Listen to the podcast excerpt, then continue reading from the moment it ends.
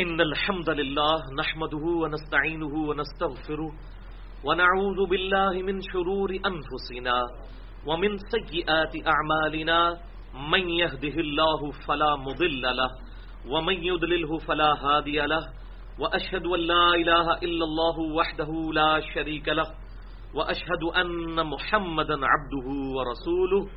أما بعد فإن خير الحديث كتاب الله وخير الهدي هدي محمد صلى الله عليه وسلم وشر الأمور محدثاتها وكل محدثة بدعة وكل بدعة ضلالة وكل ضلالة في النار. أعوذ بالله السميع العليم من الشيطان الرجيم. من همزه ونفخه ونفثه بسم الله الرحمن الرحيم. رب اشرح لي صدري ويسر لي أمري واحلل عقدة من لساني يفقهوا قولي. بسم الله الرحمن الرحيم. إن الله وملائكته يصلون على النبي. يا أيها الذين آمنوا صلوا عليه وسلموا تسليما. اللهم صل على محمد وعلى آل محمد.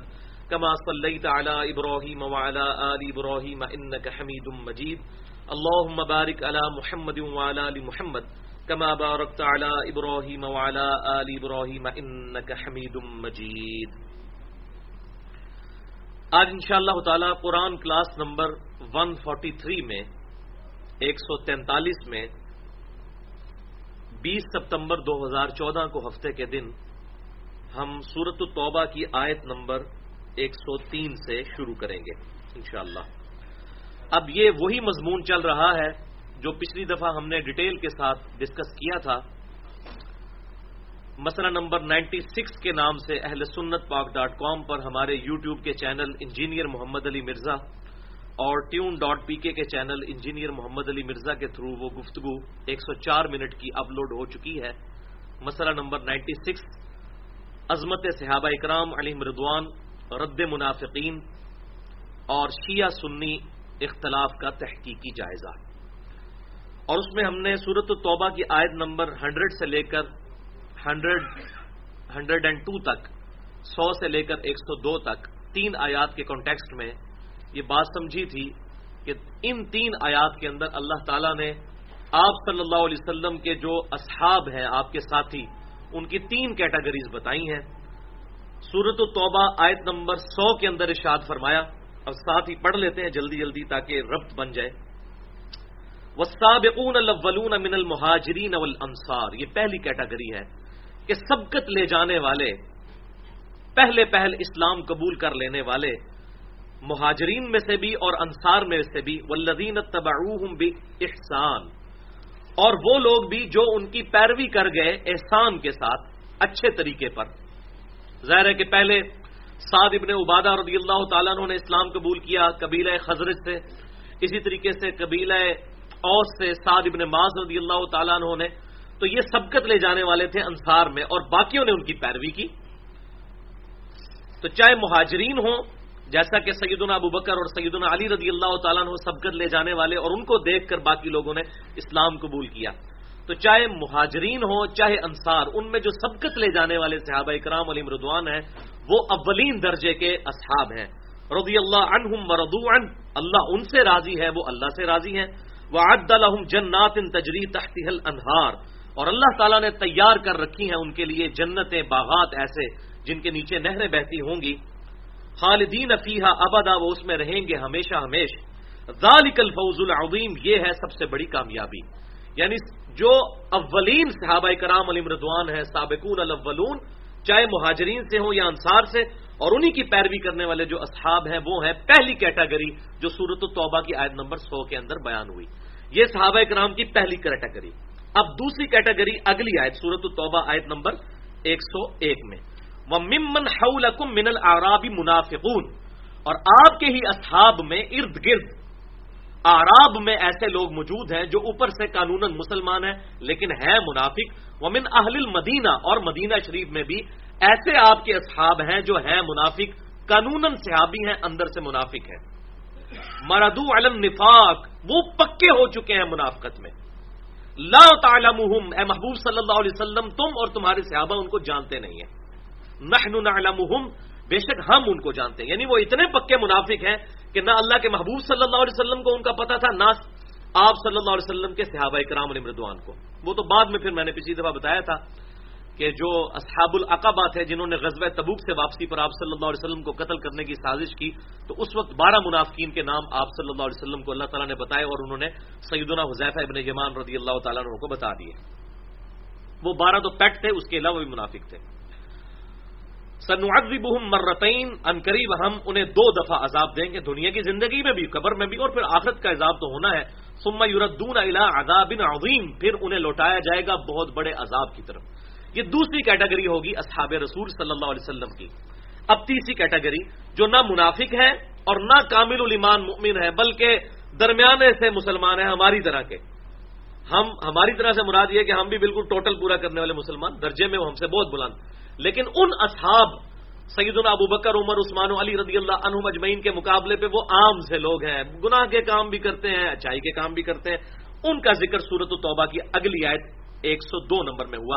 وہ آخرون اطرفو بزنو اور ان کے علاوہ کچھ اور اصحاب ایسے ہیں جنہیں اپنے گناہوں کا اعتراف ہے۔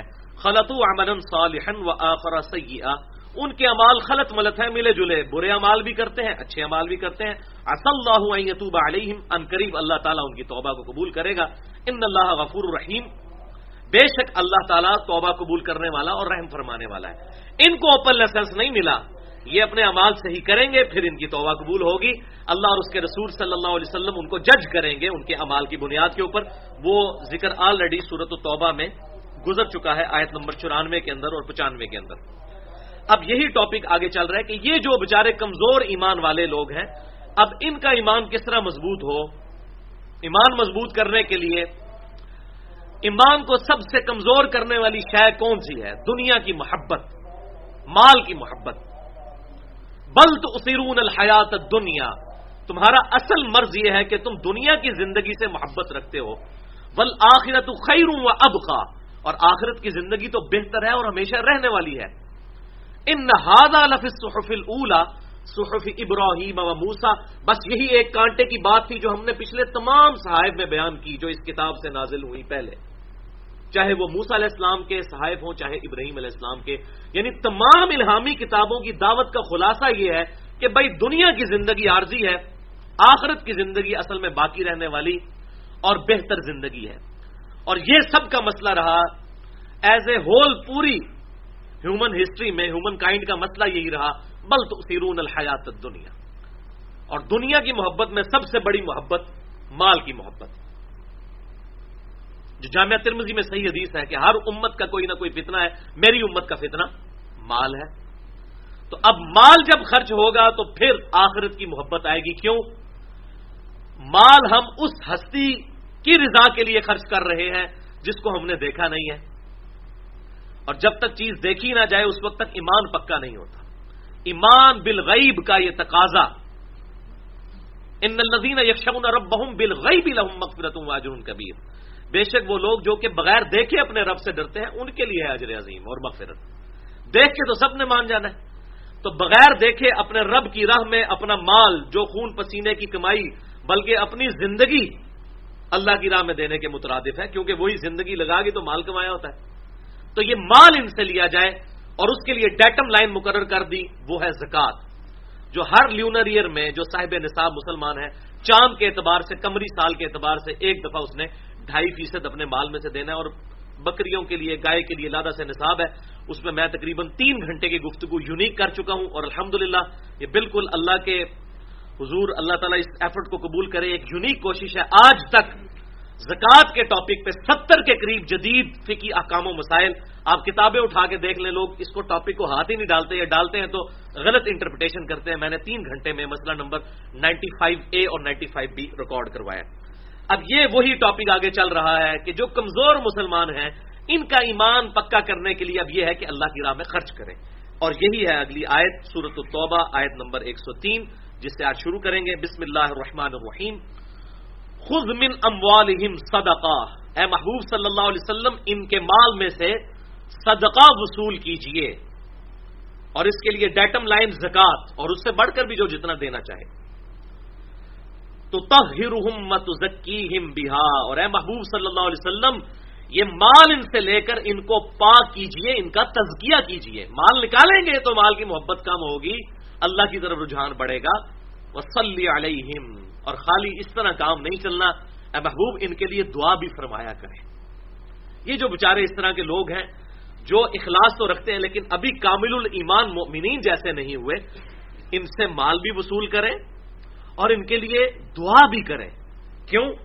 ان سلاد کا سکون الحم بے شک اے محبوب صلی اللہ علیہ وسلم، آپ کی دعا ان کے دلوں کا سکون ہے۔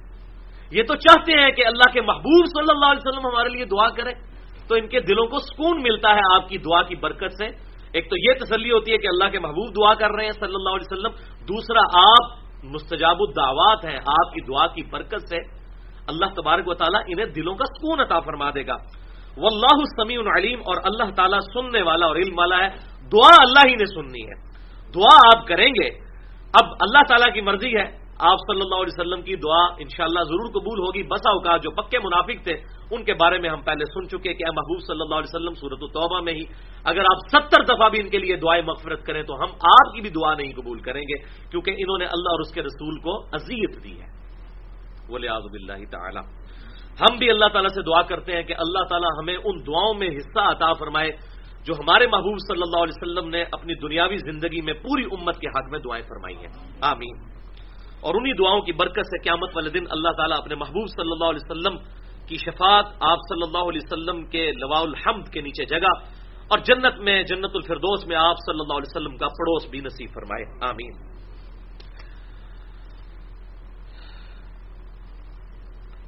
تو یہ الحمد اللہ تبارک و تعالیٰ نے آپ صلی اللہ علیہ وسلم کے صحابہ کرام علی مردوان کی دل جوئی کے لیے آپ صلی اللہ علیہ وسلم کو اس حوالے سے حکم فرمایا۔ یہاں پر مجھے وہ کراس ریفرنس کے طور پر آیت بھی یاد آ گئی سورت الحجرات کی آیت نمبر چودہ ہے۔ قالت العراب آمنا، قل لم تؤمنوا ولكن قولوا اسلمنا۔ یہ پینڈو، بدو لوگ بادیا نشین، آرابی آپ کو کہتے ہیں اللہ کے رسول، آپ پر احسان جتاتے ہیں۔ سورہ گجرات میں یہاں تک ذکر آتا ہے، اپنے ایمان کا احسان آپ پر جتاتے ہیں۔ آپ فرمائیں، تم ابھی ایمان لے کر ہی نہیں آئے۔ تم یہ کہو کہ ہم صرف ابھی اسلام قبول کیا ہے، مسلمان ہوئے ابھی ایمان تمہارے دلوں میں داخل ہی نہیں ہوا۔ اب یہ کون لوگ تھے؟ یہ وہی صحابہ تھے جو کہ آپ صلی اللہ علیہ وسلم کے مبارک دور میں دونوں طرح کے امال کرتے تھے۔ اور انہی کے بارے میں بخاری اور مسلم کی متفق حدیث میں نے پچھلی دفعہ بتائی تھی۔ دس ترک صحیح بخاری میں ہے کہ یہی ان میں سے ایسے لوگ تھے جو حضور کی وفات کے بعد مرتد ہو گئے تھے۔ اور آپ اپنے حوضے کوثر پہ کہیں گے یار ابھی اصحابی اصحابی، اے میرے رب، یہ میرے صحاب ہے یہ میرے صحاب ہے جو پکڑ کے ہمارے بعض وہ سخت قسم کے مزاج اہل حدیث بھائی جو ہیں، وہ بریلوی دیوبندیوں پہ وہ حدیث لگا رہے ہوتے ہیں۔ اور وہ طویل عام کے اعتبار سے جو بھی اہل بدت ہے اس پہ لگے گی، چاہے وہ بریلوی ہو، دیوبندی ہو، اہل حدیث ہو یا اہل تشیع ہو، لیکن طویل خاص کے اعتبار سے یہ ان اصحاب کے بارے میں ہے جو جو حضور کی وفات کے بعد مرتد ہو گئے تھے۔ حضور کی زندگی تک وہ صحابی تھے، بعد میں مرتد ہو گئے۔ تو الفاظ بخاری مسلم کے اٹھائے اور صحیح بخاری میں موجود ہے۔ وہ تابی کہتے ہیں کہ یہ وہ اصحاب تھے جو حضرت ابو بکر کے زمانے میں رضی اللہ تعالیٰ عنہ مرتد ہو گئے تھے۔ منکرین زکات بن گئے، مسلمہ کذاب کے ساتھ مل گئے۔ تو آپ فرماتے ہیں، میں کہوں گا یار ربی اصحابی اصحابی، یہ میرے اصحاب ہیں۔ تو مجھے کہا جائے گا کہ آپ کو نہیں پتا ہے، اللہ کے محبوب صلی اللہ علیہ وسلم یہ آپ کی وفات کے بعد الٹے قدم پھر گئے تھے اور انہوں نے دین میں بدعتیں جاری کر دی تھیں۔ تو آپ صلی اللہ علیہ وسلم فرمائیں گے سحقن سحقن لمن غیر بعدی۔ سحقن سحقن لمن بدل بعدی۔ ان پر پھٹکار ہو، ان کو مجھ سے دور کر دو جنہوں نے میری وفات کے بعد میرے دین کو بدل دیا۔ اور ایک ترک بخاری اور مسلم کا ہے جس میں الفاظ ہیں۔ میں پھر وہی کہوں گا جو عبد صالح عیسیٰ ابن مریم علیہ السلام کہیں گے کہ اے اللہ، جب تک میں ان میں موجود رہا، ان پر گواہ تھا اور جب تو نے مجھے اٹھا لیا، پھر تو ہی ان پر گواہ تھا۔ اب یہ تیرے بندے ہیں، چاہے انہیں تو معاف فرما دے، چاہے انہیں تو عذاب دے۔ تو اللہ تعالیٰ فرمائے گا، آج سچوں کو سچا عقیدہ ہی فائدہ دے گا۔ یہ سورہ المائدہ کا آخری رکوع ہے۔ تو آپ فرماتے ہیں، میں بھی وہی کہوں گا۔ اللہ مسبتنا علی الایمان اللہ مسبتنا علی الاسلام اللہ من نحییتہ منا فاحییہ علی الاسلام، ومن توفیتہ منا فتوفہ علی الایمان۔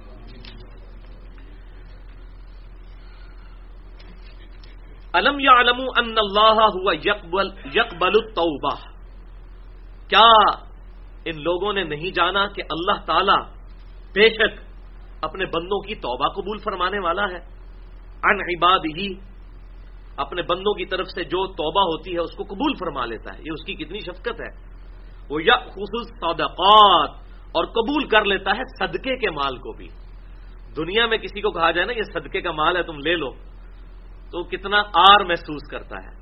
لیکن اللہ تعالیٰ صدقہ بھی قبول کر لیتا ہے۔ یہ اصل میں اللہ تعالیٰ فرما رہا ہے۔ کہ وہ اپنے بندوں پر اتنا کریم ہے کہ صدقہ بھی قبول کر لیتا ہے۔ وہ ان اللہ طواب الرحیم اور بے شک اللہ تعالیٰ توبہ قبول فرمانے والا، رحم فرمانے والا ہے۔ اسی کانٹیکسٹ میں صحیح بخاری اور مسلم کی متفق حدیث ہے کہ آپ صلی اللہ علیہ وسلم فرماتے ہیں کہ جب کوئی شخص اللہ تعالیٰ کی راہ میں خرچ کرتا ہے، خواہ ایک کھجور ہی خرچ کرے، ایک کھجور۔ تو اللہ تعالیٰ اس کی پرورش کرتا ہے۔ اپنے دائیں ہاتھ کو بڑھا کر اللہ تعالیٰ جیسا کہ اس کی شان کے لائق ہے۔ ہم اس کے لیے مثال بیان نہیں کرتے۔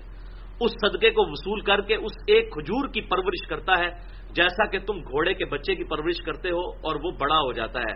اور اللہ تعالیٰ ایک کھجور کی ایسی پرورش کرتا ہے کہ وہ عہد پہاڑ کے برابر ہو جاتا ہے، جو کئی کلو میٹرز پہ پھیلا ہوا ہے۔ اور جس کے لیے اللہ تعالیٰ چاہے اس سے بھی بڑھ کر فرما دیتا ہے۔ تو اللہ تعالیٰ اپنے بندوں سے وہ صدقات بھی قبول کر لیتا ہے توبہ قبول فرمانے والا ہے۔ توبہ کے ٹاپک پہ میری پچاس منٹ کی گفتگو ہے۔ مسئلہ نمبر اٹھارہ کے نام سے گناہ کبیرہ اور توبہ کا بیان۔ اس میں توبہ کی شرائط کیا ہے اور اللہ تعالیٰ کی کیا ریکوائرمنٹ ہے اپنے بندے سے؟ میں نے ڈیٹیل سے قرآن پاک کی آیات اور بخاری اور مسلم کی تقریباً آٹھ احادیث سے بیان کیے ہیں اور تقریباً بیس کے قریب گناہ کبیرہ گنوائے ہیں کہ کون کون سے گناہ کبیرہ ہیں جو صرف توبہ سے معاف ہوں گے، نیک امال کرنے سے وہ معاف نہیں ہوتے۔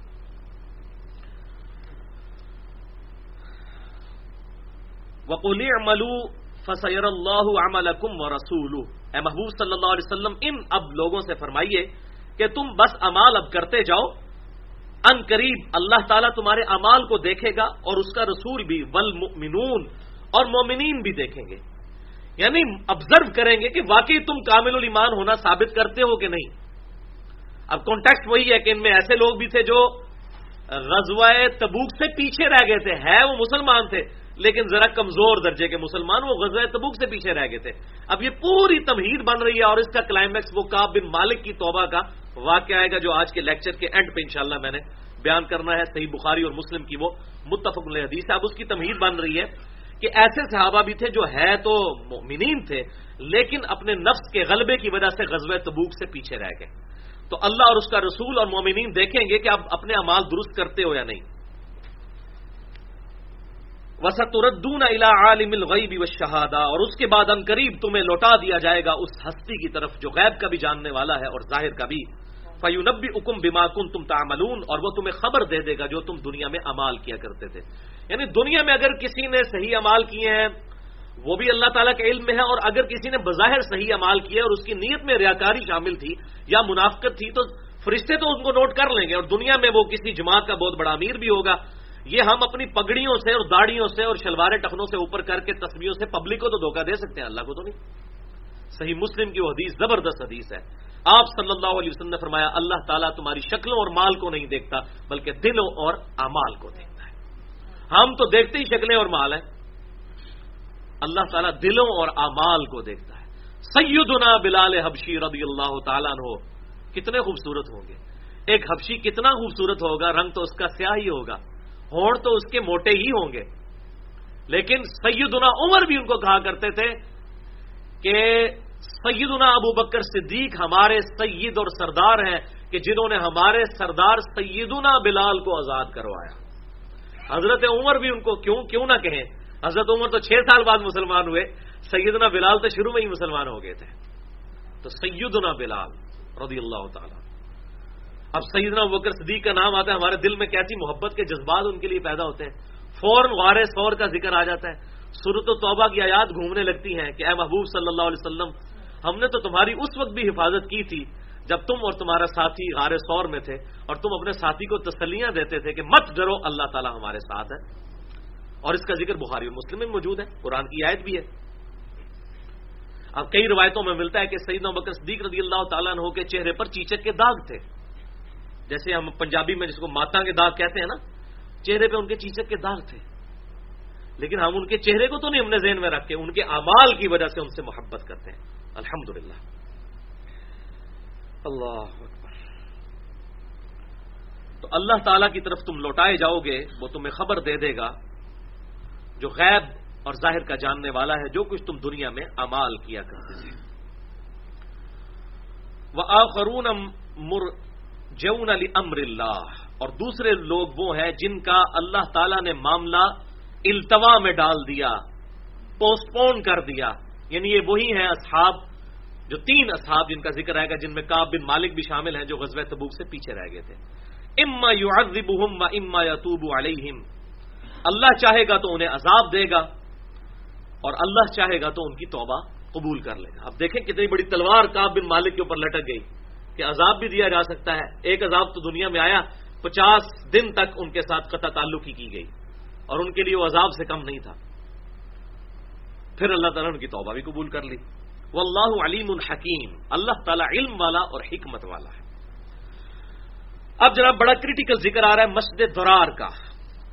یہ لفظ دواد را الف، را۔ عربی میں برار کہتے ہیں، اردو میں زرار کہیں گے، اردو میں زرر لفظ بھی استعمال ہوتا ہے۔ زرر کہتے ہیں نقصان کو۔ اس مسجد کا نام ہی مسجد درار پڑ گیا کیونکہ یہ نقصان پہنچانے کے لیے مسجد بنائی گئی تھی۔ مسجد نقصان۔ جس طرح معذرت کے ساتھ آج کل بھی کئی مسجدیں دہشت گردی کو پروموٹ کرنے کے لیے اور مسلمانوں میں فرقہ واریت پھیلانے کے لیے مسجدیں قائم کی جاتی ہیں، وہ بھی مسجدیں درا رہی ہیں۔ چاہے بار اہل سنت وال جماعت یا اہل حدیث یا بریلوی دیوبندیش یا کچھ بھی لکھا ہو، اصل میں مسجدیں درا رہی ہوتی ہیں، جن کے اندر ایسی ایکٹیویٹیز ہوتی ہیں۔ اور ہمیں اس قسم کی باتیں پتہ بھی چلتی رہتی ہیں۔ جو مسلمانوں کے قتل کو جائز سمجھتے ہیں۔ تو اب یہ صورت التوبہ کی آیت نمبر ایک سو سات میں مسجد درار کا ذکر آیا۔ بیسیکلی یہ مسجد درار وہ مسجد تھی جو منافقین نے، جو قانون صحابی تھے، اندر سے منافق تھے۔ انہوں نے بہانے کے ساتھ ایک مسجد بنا لی اپنے ایریے کے اندر جہاں ان کی اسٹرانگ پاپولیشن موجود تھی۔ اور بہانہ یہ کیا کہ یا رسول اللہ صلی اللہ علیہ وسلم ہم میں بوڑھے لوگ بھی ہیں، پھر گرمی بھی ہوتی ہے، بعض کا سردی بھی ہوتی ہے، بعض ضعیف لوگ ہیں، وہ اتنی دور مسجد نبوی تک آ نہیں سکتے۔ تو جماعت بھی چھوٹ جاتی ہے۔ اب دیکھیں کیسے، بہانے تو بڑے سافٹ بہانے تھے، میٹھے میٹھے۔ تو بجائے کہ ان بچاروں کی جماعت ضائع ہو، یہاں پر ہی ہم نے ایک مسجد بنا لی ہے، تو یہاں پر یہ نماز پڑھ لیں۔ تو آپ ایک دفعہ اپنا قدم مبارک رنجا فرمائیں یہاں پر۔ ایک دفعہ اس مسجد میں آپ نماز پڑھ دیں۔ ہمارے لیے برکت ہو جائے گی اور یہ ہے واقعی صحیح بخاری مسلم میں آتا ہے، صحابہ کرام اپنے گھر میں بھی حضور کو لے جایا کرتے تھے۔ اور خصوصاً عورتیں بوڑھی بوڑھی رسول اللہ، یہ اس مسئلے پہ آپ نماز پڑھ دیں، ہم بعد میں اس پہ نماز پڑھا کریں گے۔ ظاہر ہے کہ بہت بڑی سعادت تھی۔ حتیٰ کہ صحیح بخاری میں آتا ہے، امام بخاری نے پورا باپ بندہ ہے کہ رسول اللہ کی جگہوں کو تلاش کر کے ان پہ نماز پڑھنا کہ عبداللہ بن عمر دس ترک امام بخاری لے کر آئے ہیں۔ جو میں نے وسیلہ اور توسل والا لیکچر مسئلہ نمبر 43 جس میں میں نے امام نے تیمیہ کی بھی شریک گرفت کی تھی اس حوالے سے کہ انہوں نے عبداللہ بن عمر کو بدتی کہا ہے معذ اللہ اس مسئلے کے اوپر، جبکہ امام بخاری نے دلیل بنایا عبداللہ بن عمر کے عمل کو بولے آدب اللہ تعالیٰ۔ تو بہرحال وہ اقتدار سرات مستقیم میں انہوں نے عبداللہ بن عمر کو بدتی کہا اس عمل کی وجہ سے معذ اللہ اللہ تعالیٰ ان کو معاف فرمائے۔ کسی بندے کی دو چار غلطیوں کی وجہ سے اس کی پوری علمی خدمات زیرو نہیں ہو جاتی اور نہ اس کی علمی خدمات کی وجہ سے اس کی غلطیوں کو معاف کیا جا سکتا ہے۔ غلطی غلطی ہے، چاہے کوئی بھی کرے۔ چاہے امام عنیفا رحمۃ اللہ علیہ سے ہو، چاہے امام تعمیہ سے ہو، غلطی اپنی جگہ رہے گی، احترام اپنی جگہ۔ حضرت آدم علیہ السلام کی غلطی سے ان کا احترام نہیں ختم ہو گیا۔ تو بہرل یہ معاملہ جو ہے مسجد درار والا، انہوں نے پوری بدنیتی کے ساتھ یہ مسجد بنائی تھی اور مقصد تھا ان کا نقصان پہنچانا۔ تو امام بخاری رحمۃ اللہ علیہ نے پورا باپ باندھا ہے کہ عبداللہ بن عمر رضی اللہ تعالیٰ ہو دس ترک لے کر آئے کہ سفر حج کے دوران ان جگہوں کو تلاش کر کر کے وہاں نماز پڑھا کرتے تھے۔ جہاں آپ صلی اللہ علیہ وسلم کے ساتھ جب انہوں نے حج کیا تھا، وہاں جن جگہوں پر اس زمانے میں آپ نے نمازیں پڑھی۔ حتیٰ کہ وہ تابعی کہتے ہیں کہ بعض جگہ پہ مسجدیں بنی تھی تو مسجد میں نماز نہیں پڑھتے تھے۔ مسجد سے سائڈ پہ اگر کوئی ٹیلا یا پتھر ایسا تھا جس پہ حضور صلی اللہ علیہ وسلم نے نماز پڑھی تھی تو وہاں پر نماز پڑھا کرتے تھے۔ حتیٰ کہ وہ گھاٹیوں میں برساتی نالوں میں اتر کے، جو خشک ہو چکے ہوتے تھے، صرف بارش کے موسم میں چلتے تھے، ان برساتی نالوں میں بھی اتر کے نماز پڑھتے تھے کہ میرے محبوب صلی اللہ علیہ وسلم کے ساتھ جب میں نے حج کیا تھا، تو ان جگہوں پر انہوں نے نماز پڑھی تھی۔ یہ ہے محبت۔ عبداللہ بن عمر رضی اللہ تعالی عنہما، بخاری اور مسلم کی متفق انہوں نے یہ حدیث ہے۔ عبداللہ بن عمر رجل صالح۔ آپ صلی اللہ علیہ وسلم نے فرمایا، عبداللہ ابن عمر نیک مرد ہے الحمد للہ بہرحال تو انہوں نے بھی کہا کہ آپ مسجد درار کے اندر آ کر نماز پڑھ دیجیے، تو ہمارے لیے برکت ہو جائے گی۔ تو آپ صلی اللہ علیہ وسلم نے ان کے ساتھ وعدہ فرما لیا۔ لیکن اس وقت آپ غزب تبوک کے لیے جا رہے تھے، جلدی میں تھے، اس وقت آپ نماز نہیں پڑھ سکے۔ اب واپسی پہ وہ پورے انتظار میں تھے کہ آپ صلی اللہ علیہ وسلم آئیں گے تو ہم آپ کو، ویسے تو ان کو کوئی امید نہیں تھی کہ آپ واپس آئیں گے۔ وہ تو بڑے مسجد درار، انہوں نے پیچھے سے بالکل تیار کر لی۔ کیونکہ وہ کہہ رہے تھے تیس ہزار لوگ جا کر رومن امپائر سے ٹکرانے لگے ہیں، اتنی بڑی دنیا کی پاور، پونے دو لاکھ کے قریب فوج۔ اب ان کا یہ یقین تو نہیں تھا کہ آپ صلی اللہ علیہ وسلم اللہ کے پیغمبر ہیں، اللہ آپ کی مدد فرمائے گا۔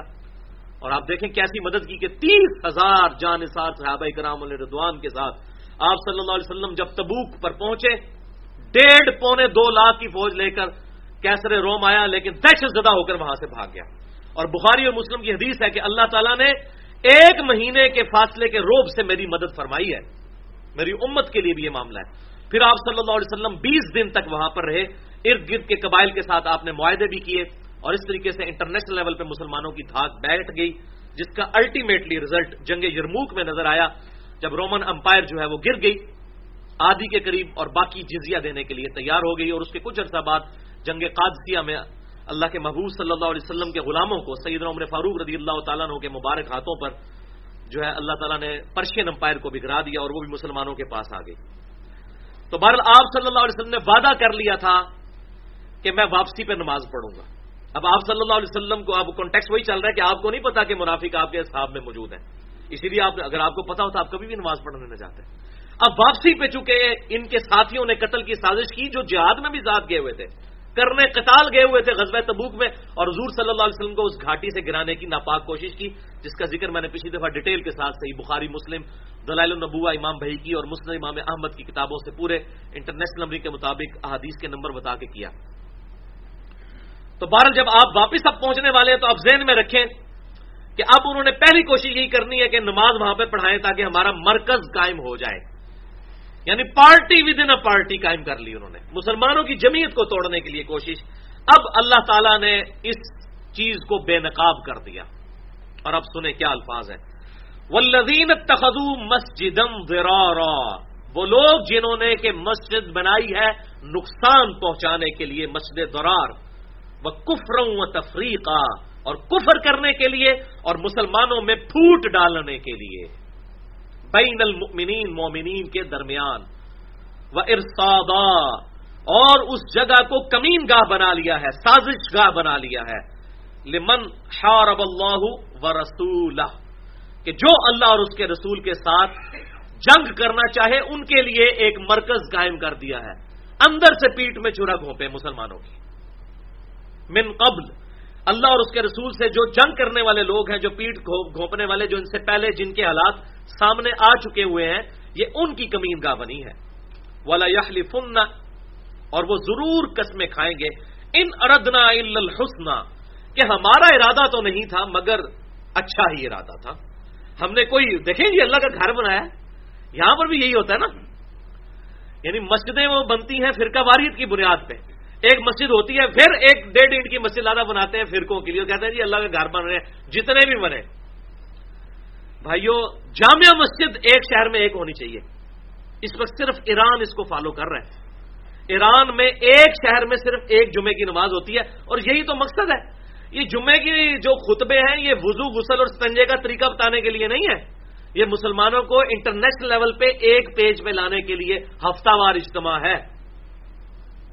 اور پھر سال کا اجتماع، سالانہ اجتماع ہمارا رائے ونڈ والا، مرید کے والا، ملتان والا نہیں۔ عید کا اجتماع ہے اور پھر انٹرنیشنل اجتماع ہمارا حج کا اجتماع ہے۔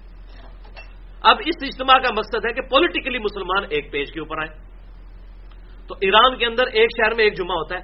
تہران میں تقریباً دس سے بارہ لاکھ لوگ ایک امام کے پیچھے جمعہ پڑھتے ہیں۔ پوری روڈز بلاک ہوئی ہوتی ہیں۔ اور خطبہ کون دیتا ہے؟ ایران کا صدر۔ ہمارا پرائم منسٹر خطبہ دے رہا ہو۔ اور اللہ کا تقوی میں دلا رہا اور انٹرنیشنل لیول کے اوپر، تو آپ مجھے بتائیں لوگوں کا ایمان کس لیول پہ رائز کر جائے گا؟ جیسا کہ عمر بن عبد العزیز رحمۃ اللہ علیہ کے بارے میں آتا ہے، جب وہ مسجد نبی میں آتے تھے تو ان کے پیون زدہ کپڑے دیکھ کے لوگوں کی چیخیں نکل جاتی تھی کہ تین بریاضموں میں جس کی حکومت پھیل چکی ہوئی ہے اور اس کی اتنی سادگی ہے۔ تو یہ بڑا افیکٹ پڑتا ہے۔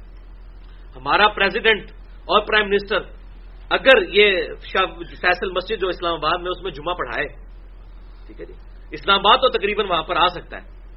اب آبادی تقریباً پندرہ لاکھ تک ہو چکی ہے، ورنہ چھ لاکھ بندہ تو اس ایریے میں آ سکتا ہے باہر بھی سبیں بچائی جائیں تو جگہ تو بہت موجود ہے۔ تو آپ دیکھیں مسلمان ایک یونٹی بن جائیں گے۔ لیکن یہاں کیا ہے وہ صرف چندے اکٹھے کرنے کے لیے چپے چپے پہ جامعہ مسجد بنائی جاتی ہیں تاکہ جمعے کا چندہ بھی ہمارے پاس آئے۔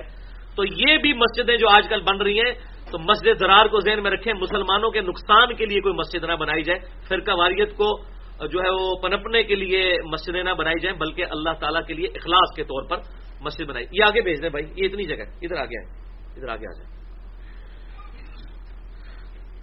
تو یہ ضرور قسمیں کھائیں گے کہ ہمارا ارادہ تو بڑا اچھا تھا۔ یا رسول اللہ صلی اللہ علیہ وسلم، ہمارا کوئی نیگیٹو ارادہ نہیں تھا۔ لیکن اللہ تعالیٰ فرما رہا ہے، واللہ یشہد انہم لکاذبون بے شک اللہ تعالیٰ کو علم ہے، اللہ گواہی دیتا ہے اس بات کی۔ کہ یہ ضرور جھوٹ بول رہے ہیں آپ سے۔ لا تقم فی ابدا۔ اے محبوب صلی اللہ علیہ وسلم، آپ نے اس مسجد میں کبھی بھی کھڑا نہیں ہونا۔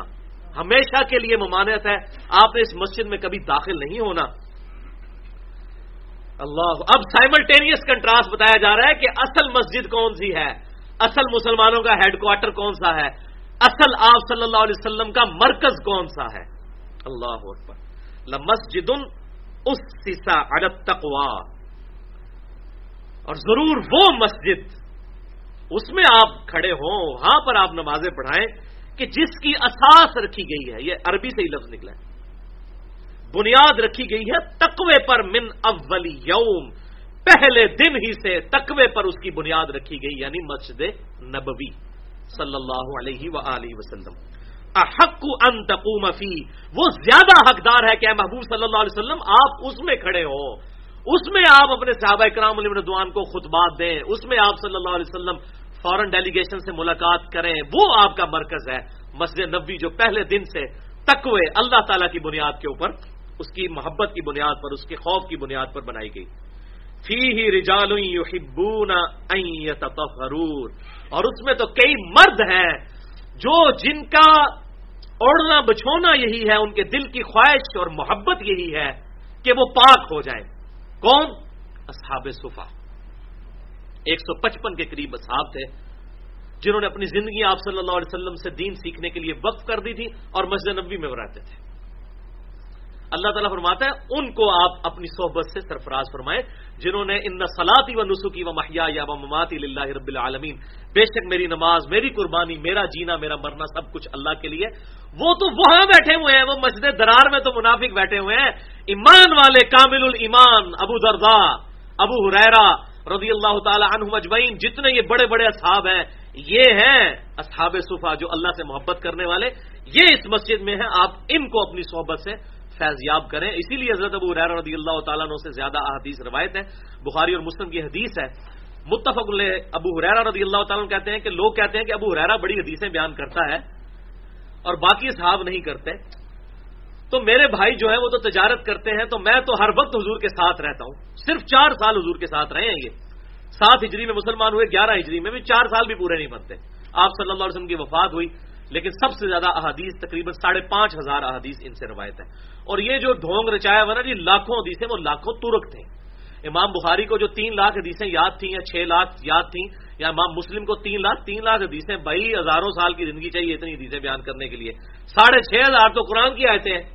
تو حدیثیں کہاں سے لاکھوں میں آ گئی سب سے زیادہ کس نے روایت کی وہ زیادہ وہ رہ رہا ہے۔ ساڑھے پانچ ہزار، پانچ سو، پانچ ہزار حدیثیں ٹوٹل دس ہزار حدیث ہیں آپ صلی اللہ علیہ وسلم کی۔ باقی ترک ہے مثلا امام بخاری رحمۃ اللہ علیہ جو حدیث میں پہلی کتاب میں، اپنی کتاب میں، صحیح بخاری میں پہلی حدیث لے کر آئے، جو مسلم میں بھی ہے ان نمل امال بن نیاد بے شک امال کا دار و مدار نیتوں پر ہے۔ اس کے سات سو ترک امام بخاری کو یاد تھے۔ لیکن حدیث وہ ایک ہے، اس کو سات سو حدیثیں وہ فخریہ کہتے تھے، ترک کی وجہ سے۔ یعنی ایک صحابی نے اگر دس تابعین کو سکھایا تو کتنے ترک ہو گئے؟ دس۔ دس ترک کہتے ہیں طریقوں کو، سند کو۔ اور ہر صحابی دس کو سکھائے۔ تو سو بن گئے اور ہر تابعی آگے دس کو سکھائے تو ہزار تو تابعین تبا تابعین تک پہنچتے ہوئے یعنی امام بخاری کے زمانے تک پہنچتے ہوئے، ایک ایک حدیث کے ہزار ہزار ترک ہو چکے تھے، تو وہ اس لیے کہتے تھے، ہمیں ایک لاکھ حدیثیں یاد ہیں یا چار لاکھ، وہ چار لاکھ سے مراد ترک ہوتے تھے۔ پھر ان میں بھی کئی حدیث ایسی ہیں جو کئی صحابہ سے ایک ہی حدیث روایت ہے۔ مثلا جو یہ حدیث متواترا ہے، جو صحیح مسلم کی پہلی حدیث ہے مولا علی رضی اللہ تعالیٰ عنہ سے۔ اور اس کے بعد مغیر ابن شعبہ سے، انس ابن مالک سے، ابو حریرا سے جاب بن عبداللہ رضی اللہ عنہ مجمعین سے کہ جس نے میری طرف جھوٹی حدیث بیان کی، وہ اپنا مقام دو میں دیکھ لے۔ اب یہ حدیث کتنے صحابہ سے ہے؟ کتنے صحابہ سے، پھر ہر صحابہ سے کتنے ترک؟ اس کے تو ہزاروں ترک نکل آئیں گے۔ لیکن وہ حدیث تو ایک ہوگی، ترک اس کے ہزاروں۔ اور یہ میں اپنی طرف سے نہیں کہہ رہا، محدثین نے، خصوصاً امام ابن حجر اسکلانی رحمۃ اللہ علیہ المتوفا آٹھ سو باون ہجری، انہوں نے یہ پوری بحث کی ہے۔ کہ یہ ترک ہے اس سے مراد، اور کسی کا محدثین میں یہ رائے نہیں کہ یہ حدیثیں ہیں، ورنہ تو یہ بالکل امپاسبل بات ہے، یہ سائنٹیفکلی امپاسبل ہے۔ تو بہر اللہ تعالیٰ کے محبوب صلی اللہ علیہ وسلم کو کہا جا رہا ہے کہ آپ صحبت سے نوازیں ان اصحاب کو۔ واللہ یحب المتطہرین، اور اللہ تعالیٰ محبت فرماتا ہے خود پاک رہنے والوں کو، جو دل کی پاکیزگی کے لیے آئے ہیں۔ اس سے مراد پرٹیکولرلی تو دل کی پاکیزگی ہے، اور پھر ظاہری پاکیزگی بھی۔ صحیح مسلم حدیث انٹرنیشنل نمبر کے مطابق پانچ سو چونتیس نمبر کہ آپ صلی اللہ علیہ وسلم نے فرمایا کہ صفائی نصف ایمان ہے۔ تو اسی طریقے سے بعض اس میں روایتیں آتی ہیں کہ جو انصار مدینہ تھے، اصحاب صوفہ میں بھی موجود تھے، کہ وہ لوگ مٹی کے ڈھیلوں کے بعد پانی سے بھی استنجا کیا کرتے تھے، تو اللہ تعالیٰ نے ان کی اس پاکیزگی کو زیادہ پسند فرمایا۔ تو اب بعض لوگ اس طرف بھی گئی ہے ان کی طرف بھی اشارہ ہے جو پاکیزہ رہنا چاہتے ہیں۔ اللہ اکبر کبھی افمن اسس بنیانه على تقوى من الله ورضوان خير ام من اسس بنیانه على شفا جرف؟ تو کیا وہ مسجد جس کی بنیاد رکھی گئی ہے تقوا کے اوپر اللہ کی طرف سے اور اللہ کی رضا جوئی چاہنے کے لیے کیا وہ بہتر ہے یا وہ مسجد کہ جس کی بنیاد رکھی گئی ہے الا شفا جرف؟ ایک کھوکھلے دہانے پر، اور دہانا بھی کہاں ہے؟ ہارن۔ گرنے والا، ایک کھوکھلی زمین بالکل جو گرنے والی ہو، یہ دنیاوی طور پر، اس کے اوپر جو عمارت بنائی جائے، وہ مضبوط ہوتی ہے، جو اللہ کے تک یہ مثال کے طور پر تمسیل بیان کیا گیا۔ فن ہارا بھی فی ناری جہنم پس وہ گر پڑے دوزخ کی آگ کے اندر۔ یعنی وہ عمارت ایسی کھوکھلی زمین پر ہے جو گرنے والی ہے، اور گرنے والی بھی کہاں ہے؟ دوزخ میں جا کے گرنے والی ہے۔ یعنی وہ مسجد دوزخ میں گرنے والی ہے، جو کہ کفر اور نفاق کی بنیاد کے اوپر بنائی گئی۔ بولے آزب اللہ تعالیٰ وہ اللہ دل قوم اور اللہ تعالیٰ ہدایت نہیں دیتا ان لوگوں کو جو جان بوجھ کر ظلم اختیار کرتے ہیں۔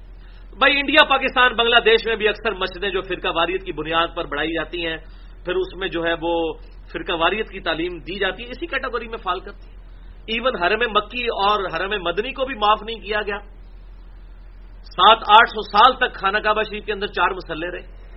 یہ تو سعودی حکومت آئی انیس سو پچیس میں تو انہوں نے مسلح اٹھوائے، ورنہ اس سے پہلے تو چار جماعتیں ہوتی تھی حنفی، شافی، مالکی ہمبری چاروں اپنی اپنی جماعت کراتے تھے۔ ویسے یہ کہتے ہیں چاروں امام آگ پہ ہیں۔ پھر نماز ایک دوسرے کے پیچھے کیوں نہیں پڑھتے تھے؟ تو یہ تو اب جو منظر نظر آتا ہے، یہ تو کچھ عرصہ پہلے کا ہے۔ ورنہ تو انہوں نے مسجد نبوی کے ساتھ اور بیت اللہ شریف کے ساتھ بھی وہی حشر کیا تھا۔ جو یہ منافقین نے جو ہے یہ مسجد درار کے ساتھ حشر کیا ہوا تھا۔ اب اس کی تو بنیاد تقوی پر تھی۔ اللہ تعالیٰ نے اس کو دوبارہ سے اب رینیو کر دیا۔ اور صحیح مسلم میں حدیث ہے، بخاری میں موجود ہے کہ قرب قیامت میں دین مکے اور مدینے میں آ جائے گا اور مسلم کے ترک میں یہ ہے کہ مسجد نبوی اور مسجد الحرام میں دین لوٹ آئے گا قرب قیامت میں۔ اصل دین وہاں پر لوٹ آئے گا۔ اب اس کی طرف تیاری ہو گئی ہے۔ اب میں نہیں کہتا کہ سعودی حکومت جو ہے وہ اسلامی ہے، انتہائی غیر اسلامی حکومت ہے۔ لیکن بار العقائد کے اعتبار سے انہوں نے ایک سفر شروع کر دیا ہے۔ اللہ تعالیٰ کرے گا، وہاں پر بھی انشاءاللہ خلافت کا نظام قائم ہوگا انشاءاللہ۔ اب جناب امپورٹنٹ ترین آیت آ رہی ہے سورت التوبہ کی آیت نمبر ایک سو دس۔ لا یزال بنیان بنو ری ہمیشہ ان کی یہ عمارت جو انہوں نے بنائی ہے، کھٹکتی رہے گی، شک میں مبتلا رکھے گی فی قلوبہم ان کے دلوں کو۔ ان کے دلوں میں کھٹکتی رہے گی ہمیشہ یہ۔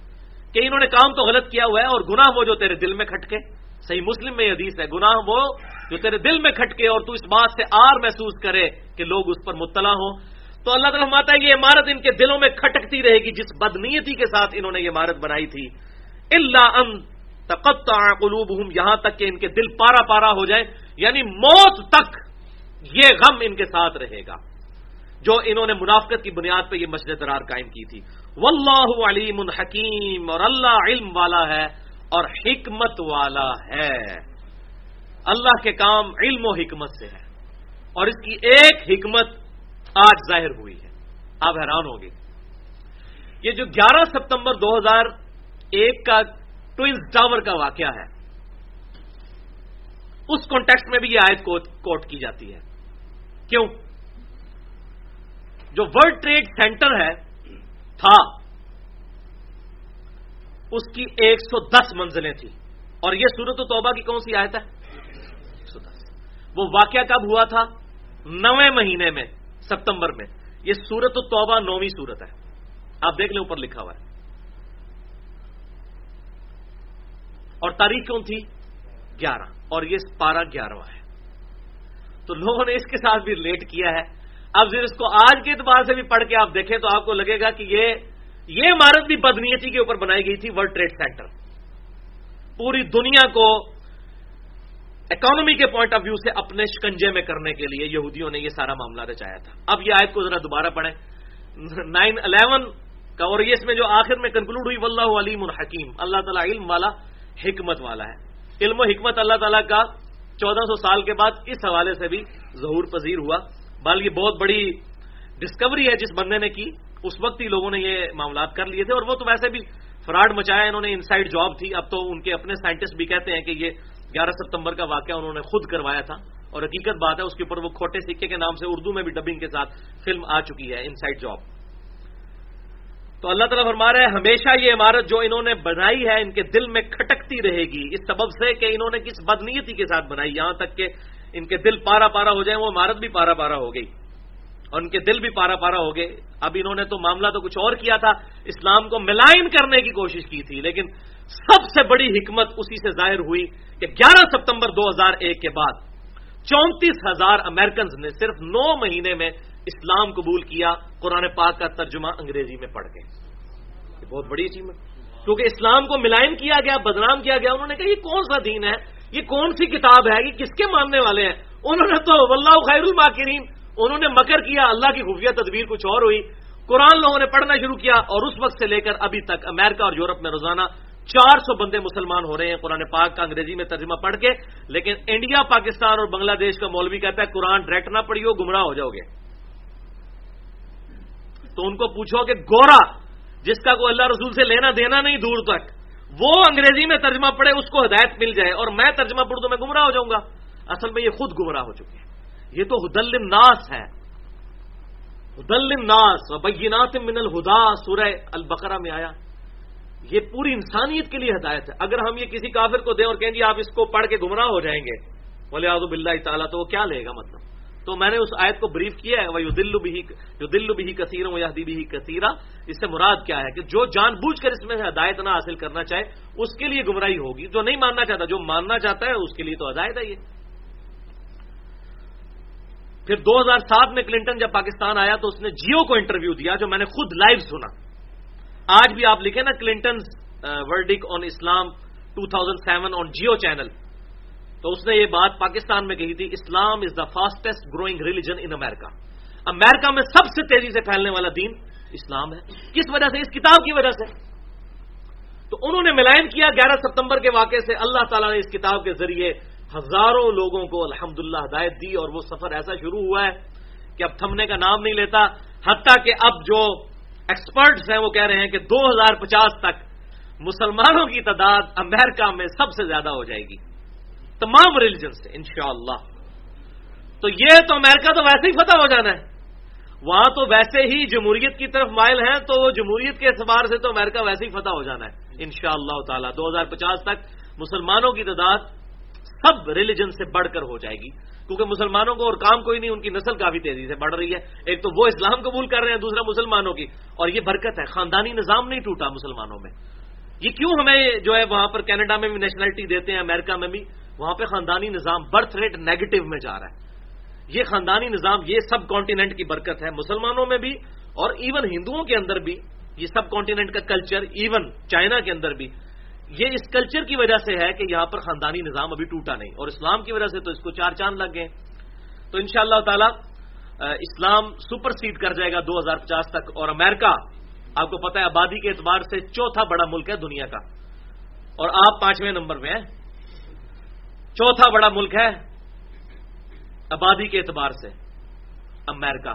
بتیس کروڑ آبادی ہے، ہماری بھی بیس کروڑ ہو چکی ہے۔ اور یہ بھی پریڈکٹ کیا جا رہا ہے کہ آندہ بیس سے تیس سال میں پاکستان شاید امریکہ کو بھی کراس کر جائے۔ جتنی تیزی سے یہاں پہ آبادی پھیل رہی ہے۔ بہرحال اللہ تعالیٰ نے یہ حکمت اس اعتبار سے ظاہر فرمائی۔ اب قرآن پاک کی ایک اور کریٹیکل آیت آ رہی ہے۔ آیت نمبر ایک سو گیارہ سورت التوبہ کی۔ یہ میری فیوریٹ ترین آیات میں سے ایک ہے۔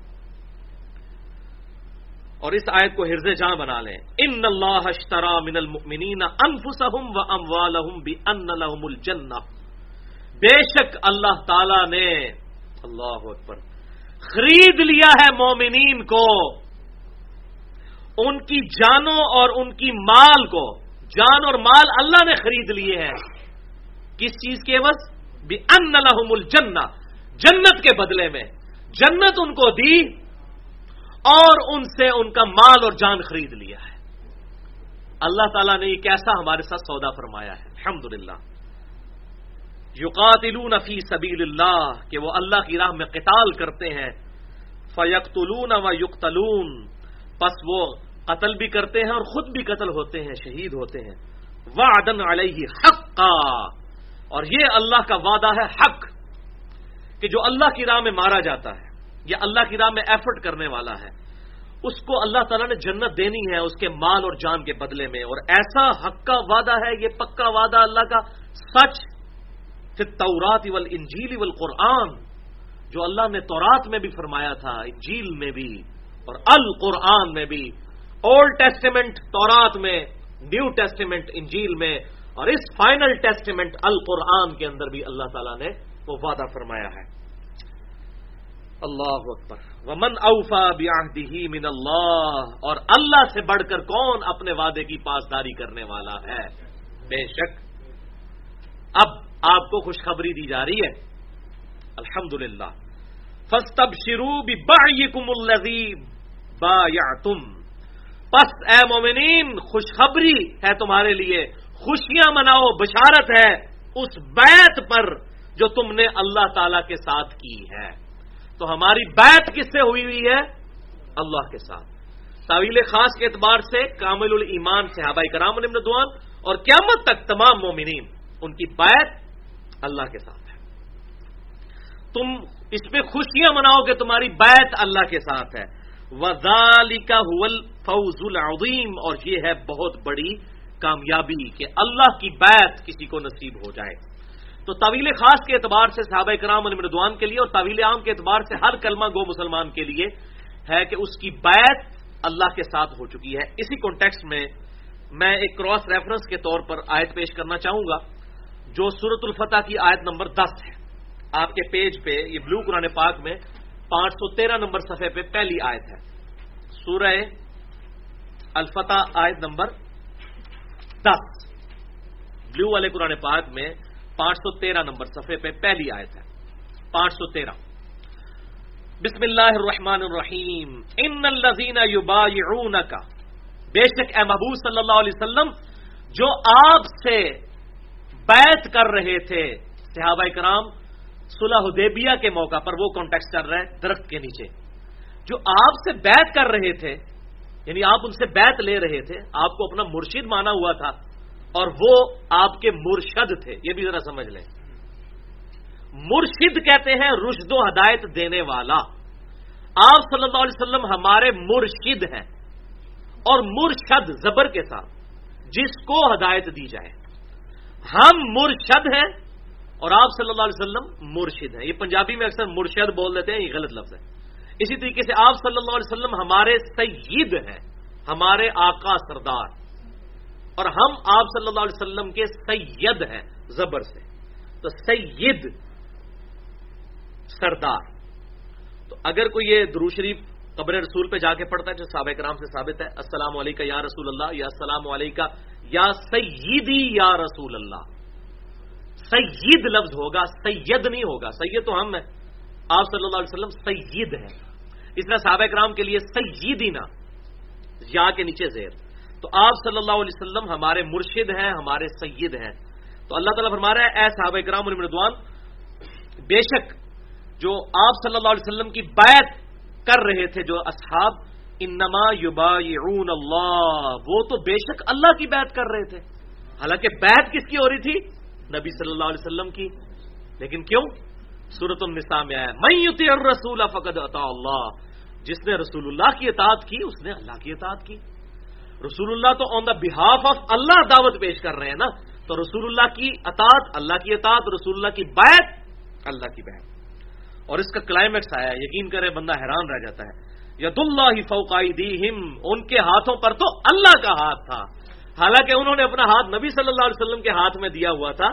لیکن اللہ تعالیٰ فرما رہا ہے کہ دراصل یہ تم اللہ کے ہاتھ میں ہاتھ دے رہے ہو، کیونکہ دنیا میں اللہ کا ریپرزینٹیٹو کون ہے؟ امام کائنات، سید الاولین والآخرین، شفیع المذنبین، رحمت للعالمین، سیدنا و مولانا امام اعظم محمد رسول اللہ صلی اللہ علیہ وآلہ وسلم۔ وہ ہیں۔ فمن نکسا فانما ينكث على نفسی۔ تو جو کوئی پھر عہد یہ بیت توڑ دے گا، تو اس کا وبال اسی پر ہوگا۔ ومن اوفا بما عاهد علیہ اللہ، اور جو اس عہد کو پورا کرے گا جو اس نے اللہ کے ساتھ کیا فسیؤتیہ اجرا عظیما، تو ان قریب اسے اللہ تعالی اجر عظیم عطا کرے گا، جو اپنی بیعت کو نبھائے گا امام کائنات صلی اللہ علیہ وسلم سے۔ تو بھائی یہاں پہ میں بیت کے اوپر بھی بولوں، اب کیا کیا ٹاپک بولا جائے؟ گھنٹوں تو بیت کے لیے بھی چاہیے۔ بیت بھی آج کل بڑا فتنہ بن گیا۔ میں اس پہ کچھ چیزیں یہاں پہ بیان کر دیتا ہوں ضمن مجھے لگتا ہے وہ اب اگلی دفعہ ہی ڈسکس کریں گے۔ وہ آیات وہاں تک تو ہم پہنچ ہی نہیں سکے۔ کاب بن مالک والا واقعہ جو ہے رضی اللہ تعالیٰ نو برل بیت کے حوالے سے اس آیت کو ویسے مکمل کر لیتے ہیں۔ اگلی آیت کو پھر میں بیت کے اوپر ڈسکشن کرتا ہوں۔ پھر ہماری گفتگو آج مکمل ہو جائے گی۔ تقریباً دس منٹ ہی پیچھے رہ گئے ہیں۔ اگلی آیت بھی اللہ تعالیٰ نے ایمان والوں کی نشانی بھی بتا دی ہے۔ سورت التوبہ آیت نمبر ایک سو بارہ۔ اتائبون العابدون۔ اتائبون العابدون۔ توبہ کرنے والے اور عبادت کرنے والے۔ الحامدون السائحون۔ اللہ کی حمد کرنے والے ثنا کرنے والے اور روزہ رکھنے والے۔ الراکعون الساجدون۔ رکوع کرنے والے اللہ کے لیے اور سجدے کرنے والے۔ العامرون بالمعروف، نیکی کا حکم دینے والے۔ یہ مومنین کی نشانی ہے، اپنے آپ کو بھی ہم رکھ لیں اس سانچے میں۔ اور اس آئینے میں اپنی شکل بھی دیکھنا شروع کر دیں۔ وہ نہ ہوں اور برائی سے روکنے والے۔ ولحافظون حدود اللہ اور اللہ کی حدوں کی حفاظت کرنے والے۔ یہ تو سب سے مشکل کام ہے۔ حد کیا؟ ہر حرام کام سے بچنا۔ یہ اللہ کی حد ہے۔ اور ہر فرض کی پابندی اختیار کرنا یہ اللہ کی حد ہے۔ حد کی حفاظت کرنے والے۔ بشر المؤمنین بشارت دے دیجیے محبوب صلی اللہ علیہ وسلم ایسے مومنین کو۔ یہ ہے اصل میں مومنین، جن کے لیے ہے بشارت۔ بہرحال یہ ٹاپک یہاں پر مکمل ہوا۔ اب میں بیت کے حوالے سے تھوڑی سی گفتگو اسی کانٹیکس میں کر لوں۔ بھائیو بائی عربی میں عربی میں کہا جاتا ہے تجارت کرنے کو۔ لین دین کو۔ اور بیت کا لفظ قرآن پاک میں یہاں سے نکلا۔ اللہ تعالیٰ ہمارا اس بیت پر تمہیں خوشیاں منانی چاہیے جو تم نے اللہ سے کی۔ کیا؟ کہ اللہ تعالیٰ نے مومنین کی جانوں اور ان کے مال کے عوض ان کو جنت دے دی ہے۔ اللہ تعالیٰ نے ان کی جان و مال خرید لیا ہے جنت کے عوض۔ تو یہ ہے، اللہ تعالیٰ بات ہے، اس بیت کے اوپر خوشی مناؤ۔ اپنے آپ کو بیچ دینا۔ اب مجھے بتائیے، کوئی شخص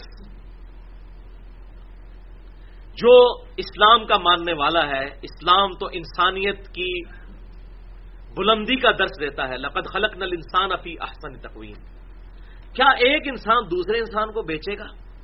اپنا آپ۔ غلامی کو بھی اللہ نے ایسا ڈسکریج کیا کہ آج دنیا سے ختم ہو گئی۔ اتنی پابندیاں لگا دیں گے، جو خود کھاتے ہو وہ ان کو کھلاؤ، جو خود پہنتے ہو وہ ان کو پہناؤ۔ اب یہ اللہ سے ایک ٹاپک ہے کہ وہ اس وقت حرام کیوں نہیں کیا گیا؟ یہ انشاءاللہ کبھی موقع ملا تو میں اس کو ڈسکس کروں گا۔ ڈسکریج کیا گیا ہے اس کی جڑ کاٹ دی گئی، بعد میں خود بخود وہ اپنی موت مر گیا۔ تو یہ غلامی سے نجات دلائے گی اللہ کی غلامی میں ڈالا گیا۔ تو انسان اپنے آپ کو اللہ کے آگے بیٹھ سکتا ہے، کوئی انسان انسان کے آگے نہیں۔ اگر رسول اللہ کی بھی بیت کی تو اللہ تعالیٰ ہمارا وہ اللہ کی بیت ہو رہی ہے۔ آن دا بہاف آف اللہ پروفیٹ صلی اللہ علیہ وسلم is the true representative on the face of earth اللہ کے صحیح نمائندہ ہیں اس دنیا کے اوپر۔ ان کی بیت اللہ کی بیت ہے، اس میں کوئی شک ہی نہیں ہے۔ اب قیامت تک جو شخص لا الہ الا اللہ محمد رسول اللہ صلی اللہ علیہ وسلم پڑھے گا، وہ اللہ کے رسول کی اور اللہ کی بیت میں آ جائے گا۔ بخاری اور مسلم کی متفق علیہ حدیث ہے کہ آپ صلی اللہ علیہ وسلم نے فرمایا کہ جس نے لا الہ الا اللہ محمد رسول اللہ کی گواہی دے دی تو حق اسلام کی وجہ سے اللہ تعالیٰ نے میری تلوار اس سے روک لی ہے، وہ محفوظ ہو گیا۔ اللہ یہ کہ وہ حق اسلام کا انکار کرتے ہیں جیسا کہ بخاری اور مسلم میں آتا ہے کہ حضرت بکر صدیق رضی اللہ تعالیٰ عنہ نے منکرین زکات کے خلاف قتال کیا، کیونکہ کہا کہ یہ بھی حق اسلام ہے، کیونکہ اللہ تعالیٰ نے قرآن میں جو نماز فرض کی تو زکات بھی فرض کی۔ تو حق اسلام ہے، اس کا انکاری تو کافر ہوگا، اس کے خلاف قتال کیا جائے گا۔ مسلمانوں کی جمعیت کو توڑ رہا ہے۔ تو حق اسلام کا انکار نہ کیا وہ جس نے اور میرے ان کے مطابق اس وقت دنیا میں دو میجر گروپ ہیں جنہوں نے حق اسلام کا انکار کیا ہے۔ اس حوالے سے ایک قادیانی ہیں جنہوں نے ختم نبوت کے معاملے میں غلط تعویل کی۔ اور دوسرا، اہل تشیع کا ایک چھوٹا سا فرقہ ہے نسیریا جس کو اہل تشیع خود بھی کافر کہتے ہیں، جو حضرت علی کے لیے الوحیت کا عقیدہ رکھتا ہے۔ اور ایون یہ شام میں بشار الاسد کے لیے بھی وہ الوحیت کا عقیدہ رکھتے ہیں معذ اللہ۔ اہل تشیع ان کو کافر سمجھتے ہیں۔ باقی اس کے علاوہ، چاہے کوئی بریلوی، دیوبندی، اہل حدیث حنفی شافی مالکی ہمبلی یا جتنے آف شوٹ ہیں اہل سنت کے یا اہل تشیعوں میں بھی اسنا عشری ہوں یا اس کے علاوہ زیدیہ ہوں، ان لوگوں میں کوئی ایسی چیز نہیں ہے جو واضح طور پر کفر کی کیٹیگری میں فال کرتی ہو۔ بہرحال، حق اسلام کی وجہ سے، کلمے کی وجہ سے اللہ تعالیٰ نے مسلمانوں کے کو قتل کرنے سے روک دیا ہے آپ صلی اللہ علیہ وسلم کو۔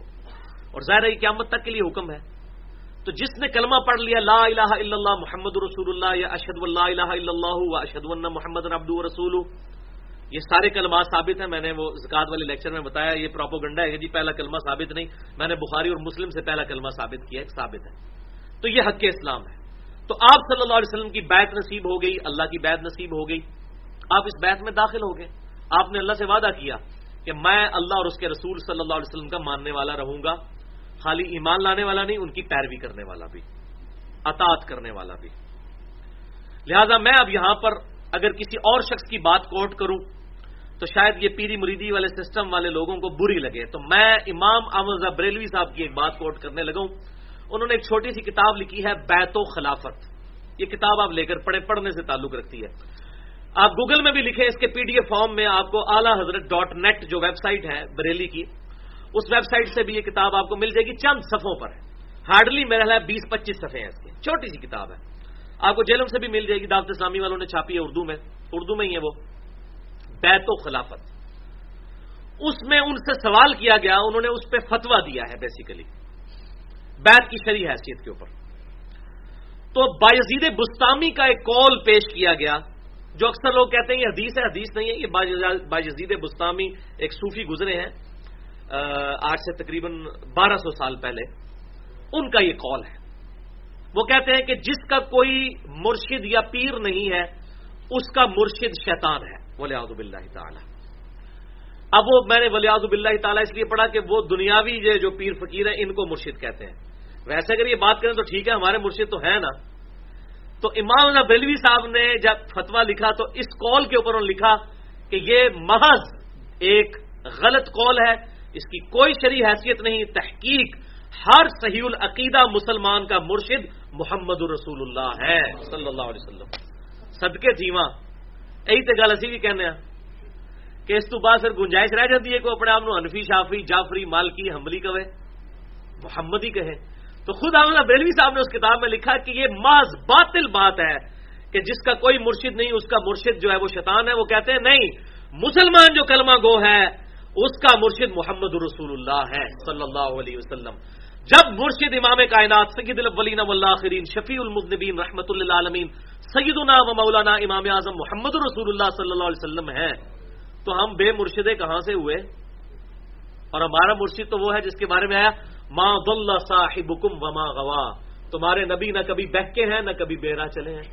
اور ان کے مرشدوں کے بارے میں یہ خود ہی ایک واقعہ بتاتے ہیں کہ جی شیخ عبد القادر جلانی رحمت اللہ علیہ کے بارے میں ایک واقعہ ہے، واللہ عالم اس کی کیا حقیقت ہے، کہ جی وہ بادل کی شکل میں ان کے پاس شیطان آیا اور بڑا نور نکلا اور وہ عبد القادر جلانی رحمۃ اللہ علیہ سے مخاطب ہوا کہ میں تمہارا رب ہوں عبد القادر آج کے بعد ساری نمازیں معاف۔ تو انہوں نے پڑھا، لا حول ولا قوت اللہ باللہ۔ تو وہاں سے غائب ہو گیا۔ تو غائب ہوتے ہوتے اس نے کہا کہ عبد القادر تو اپنے علم کی وجہ سے بچ گیا۔ تو انہوں نے کہا میں اپنے علم کی وجہ سے نہیں، اللہ کے فضل کی وجہ سے بچاؤں۔ تو وہ پھر چیخ مارتا ہوا وہاں سے گیا اور اس نے کہا کہ عبد القادر میں نے تیرے اس مرتبے پر پہنچے ہوئے ستر اولیاء کو دوزخ تک پہنچا دیا تھا اس فریب کی وجہ سے۔ تو بچ گیا ہے، تجھے تجھے علم نے بچایا۔ انہوں نے کہا نہیں، مجھے اللہ کے فضل نے بچایا۔ تو شیخ عبد القادر جنانی رحمۃ اللہ علیہ کے لیول کے ستر اولیاء تو دوزخ میں ہیں۔ ان کے مریدین کہاں ہوں گے جنہوں نے اپنا مرشد مانا ہوا تھا ان کو؟ ہمارے مرشد کی تو گارنٹی ہے ماں بل صاحب حکم وما گوا تمہارے نبی نہ کبھی بہ کے ہیں، نہ کبھی بے راہ چلے ہیں۔ ان کی تو گارنٹی اللہ تعالیٰ نے دے دی ہے۔ تو اس واقعے سے یہ رزلٹ بھی تو نکلتا ہے، خالی عبد القادر جنانی کی یہاں نہیں نکلتی۔ ستر عبد القادر جنانی رحمت اللہ علیہ کے ہم پلہ لوگ۔ اور ان کے چاہنے والے کہاں پر ہوں گے؟ تو یہ تو خود ہمیں واقعہ بیان کرتے ہیں۔ تو شیخ عبد القادر جنانی نے فرمایا کہ نمازیں تو ہمارے محبوب صلی اللہ علیہ وسلم کو معاف نہیں ہوئی تھی تو میں تو ان کے غلاموں کے غلاموں کا غلام ہوں۔ تو میرے لیے کیسے نمازیں معاف ہو سکتی ہیں؟ تو یہ شیطانی وسوسہ تھا۔ لیکن آج کل لوگ دیکھ لیں کتنے لوگ ہیں، وہ کہتے ہیں ہمارے بزرگ جو ہیں وہ مدینہ شریف نمازیں پڑھتے ہیں، وہ مکہ شریف پڑھتے ہیں۔ آپ صلی اللہ علیہ وسلم سے کسی ضعیف روایت سے بھی ثابت نہیں کہ آپ کبھی مکے میں ہو تو آپ نے مدینے جا کے نماز پڑھی ہو، روحانی طور پر، یا مدینے میں ہو تو مکے نماز پڑھی ہو۔ ٹھیک ہے جی؟ صحابہ کرام دعان تو روتے تھے فتح مکہ کے لیے کہ ہم جا کے وہاں پہ طواف کریں۔ ٹھیک ہے جی؟ اور شیخ ذکریہ کاندلوی صاحب فضائل حاج میں لکھتے ہیں کہ اللہ کے ولیوں کا طواف خانہ کعبہ خود آ کے کرتا ہے۔ تو صحابہ کرام اگر ولی نہیں ہے وہ چودہ سو صحابہ جو صلح دیبیا والے، وہ تو روتے تھے کہ اب اس سال ہم عمرہ نہیں کر سکیں گے، وہاں تو کوئی نہیں خانہ کعبہ، ان کا طواف کرنے آیا۔ وہ تو طواف کرنے جا رہے تھے۔ تو بھائی یہ ساری جھوٹی باتیں اس قسم کی مشہور کر دیتے ہیں۔ بار احمد بریلوی صاحب کی یہ بات بالکل ٹھیک ہے کہ نبی صلی اللہ علیہ وسلم ہیں ہمارے مرشد اعظم الحمد اور وہی مرشد ہیں۔ انہیں کی ہماری بیت ہے الحمد باقی یہ جو بیت اس کے علاوہ کوئی اور ہے تو صرف ایک بیت ہے جو ثابت ہے، اور ہے خلیفت المسلمین کی بیت وہ قرآن پاک میں بھی ذکر آیا۔ یا الدین امن عطی اللہ و عطی الرسول و اول المر من کو سورت النسائد نمبر 59 اطاط کرو ایمان والو، اللہ کی اور اس کے رسول کی اور جو تم میں حکمران ہے۔ لیکن حکمران کے لیے اوپن لسنس نہیں ان تنازع تم فی شعین فردو اللہ و رسول اگر حکمران سے تمہارا خلیفت المسلمین سے جھگڑا ہو جائے، تو اپنا فیصلہ اللہ اور اس کے رسول کی طرف لوٹاؤ۔ یعنی آج کے دور میں تو ایز اے انسٹیٹیوشن اللہ اور رسول ہے یعنی کتاب اللہ اور سنت۔ فزیکلی تو سامنے موجود نہیں۔ ان کن تم تو بلّہ یوم آخر اگر تم اللہ پر اور یوم آخرت پر ایمان لانے والے ہو، مومنین جو ہے اللہ اور اس کے رسول سے فیصلہ کروائیں گے۔ تو خلیفت المسلمین کی بیت وہ بھی واجب ہے مسلمانوں کی جمعیت کو قائم کر رکھنے کے لیے۔ جیسا کہ سیدنا ابو بکر صدیق رضی اللہ تعالیٰ عنہ کی بیت ہوئی، پھر سیدنا عمر کی، پھر سیدنا عثمان کی اور پھر سیدنا علی رضی اللہ عنہ مجمعین ان خلفۂ راشدین کی بیت ہوئی۔ یہ وہ بیت تھی جو بیت بیت خلافت ہے۔ یہ بیت پیری مریدی نہیں ہے۔ یہ سلاسل والی بیت، قادریہ، چشتیہ، نقشبندیہ، نوشائیہ اور اتاریہ اور فلاں فلاں فلاں، پتہ نہیں کتنے بن چکے ہیں، اب تو آگے اس کی کتنی بن چکی ہیں فارمز یہ وہ بیت نہیں تھی۔ یہ تھی خلیفت المسلمین کی بیت ورنہ اگر یہ وہ بیت تھی، تو جب حضرت بکر صدیق کی صاحب نے بیت کی تھی، تو حضرت علی کا بھی ایک آستانہ ہونا چاہیے تھا اس وقت۔ یہاں تو ایک پیر مرتا ہے تو اس کے چار بیٹے چار آستانے بنا لیتے ہیں۔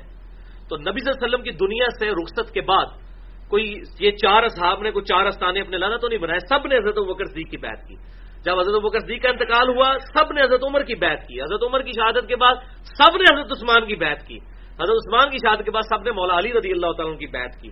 سب نے اتفاق کیا، ورنہ یہ پیری اور جس نے نہیں کیا، ان کے خلاف پھر تلوار اٹھائی جائے گی۔ وہ صحیح مسلم میں حدیث موجود ہے۔ وہ حدیث میں یہاں پر بتا دیتا ہوں، انٹرنیشنل امریک کے مطابق چار ہزار سات سو ننانوے، صحیح مسلم میں۔ کہ جب ایک خلیفہ کی بیعت کر لی جائے اور دوسرا اس کے خلاف بغاوت کے لیے کھڑا ہو تو اسے قتل کر دو، وہ باغی ہے۔ اسی لیے تو اس مولا علی رضی اللہ تعالیٰ نے کتال کیا تھا میر معاویہ رضی اللہ تعالیٰ کے خلاف کہ آپ نے بغاوت کی ہے۔ مجھے اصحاب جو ہے وہ شجرا نے چنا ہے، انہی اصحاب نے مجھے خلیفہ چنا ہے جنہوں نے ابو بکر، عمر، عثمان کو چنا تھا۔ اور ساری اسلامی سلطنت نے میری بیعت کر لی اور تم میرے خلاف بغاوت کر رہے ہو۔ اسی حدیث کے تحت۔ تو اب اگر اس کو آج اپلائی کریں گے، کہتے ہیں جی ہم اسی بیت کو لے کے چل رہے ہیں، اب چونکہ خلیفہ کوئی نہیں ہے، تو اب وہ سلسلہ تو ہمارے بزرگ چلا رہے ہیں، تو ہم بھی کہتے ہیں انشاءاللہ چلائیں، ضرور چلائیں۔ لیکن ایک مہربانی فرمائے اس حدیث پہ عمل کر لیں کہ دنیا میں اس وقت لاکھوں پیر موجود ہیں، ساروں کو قتل کریں، ایک کو زندہ رکھیں۔ کیونکہ آپ نے فرمایا کہ ایک کی بیعت کی جائے گی، باقی سب قتل۔ تو یہ تو ادھر پاکستان میں ہی میرے لاکھوں لاشیں نظر آئیں گی آپ کو۔ یہ آپ کون ڈیسائیڈ کرے گا؟ تو اس کا بہترین حال یہ ہے کہ آپ صلی اللہ علیہ وسلم کی غلامی میں آ جائیں اور اس جو بیت حقہ کا انتظار کریں اور اس کے لیے کوشش کریں جو امام مہدی رضی اللہ تعالیٰ عنہ کے مقدر میں ہے یا اس سے پہلے بھی، جہاں پہ بھی صحیح قائم ہوگی، اس کی طرف ہم رجوع ضرور لائیں۔ بہرحال، اس حوالے سے یہ جو پیش کیا جاتا ہے، تو اس حدیث کے ساتھ تو یہ سارے پیر واجب القتل ہیں، جنہوں نے اپنے لادہ لادہ آستانے بنائے ہوئے ہیں۔ تو ان ان میں دیکھنا چاہیے جو سب سے بڑی عمر کا ہے، جس کی سب سے پہلے بیعت کی گئی، اس کو باقی رکھا جائے، باقی سارے مار دیے جائیں۔ تو یہ خود ہی پھر پیچھے ہٹ جائیں۔ کیونکہ دلیل تو یہاں سے پکڑ رہے ہیں نا جی۔ وہ جی حضرت بکر کی بھی تو بیعت کی تھی نا، تو حضرت عمر کی بھی، تو پھر اسی کو لو نا۔ اس حدیث کے تحت تو کہا کہ قتل کر دو جو بیعت نہ کرے اس کو۔ تو یہ مسلمانوں کی جمعیت کو توڑ رہے ہیں اور بیسیکلی یہ اپنی عبادت کروا رہے ہیں۔ انہوں نے تو اللہ اور اس کے رسول کی کی طرف لوگوں کو مائل کیا تھا۔ اسی کانٹیکس میں ایک اور حدیث ہے، بخاری اور مسلم کی متفق علیہ حدیث ہے۔ کہ آپ صلی اللہ علیہ وسلم نے فرمایا اور حضرت علی اس کے راوی ہیں، وہ کہتے ہیں کہ آپ صلی اللہ علیہ وسلم سے میں نے خود سنا کہ اگر کسی خلیفہ کی بیعت کی جاتی ہے تو اس امیر کی اطاعت اس وقت تک اطاعت ہے جب تک اللہ اور اس کے رسول کے احکام کے اندر ہے۔ اور اگر وہ اللہ اور اس کے رسول کی نافرمانی بتائے تو پھر اس امیر کی بھی اطاعت نہیں ہے۔ یہاں تو لوگ پارٹیوں اور جماعتوں اور سیاسی جماعتوں اور مذہبی جماعتوں کے امیروں کو اتنا درجہ دے دیا کہ ان کی کوئی بات کتاب و سنت کے خلاف ہو تو کہتے ہیں جی اتنے بڑے بزرگ نے وہ پاگل ہیں۔ تو ہم کہتے ہیں ہاں یار، پاگل ہی ہیں۔ اگر ان کو آخرت میں بچانا چاہتے ہو تو پاگل ڈکلیئر کر دو۔ کیونکہ بخاری اور مسلم کی حدیث ہے کہ پاگل سے اللہ تعالیٰ نے قلم اٹھا لیا ہے شریعت کا۔ پاگل سے اور جو ابھی جوانی کی عمر تک نہیں پہنچا، چھوٹا بچہ ہے اس سے اور سوئے بے شخص سے۔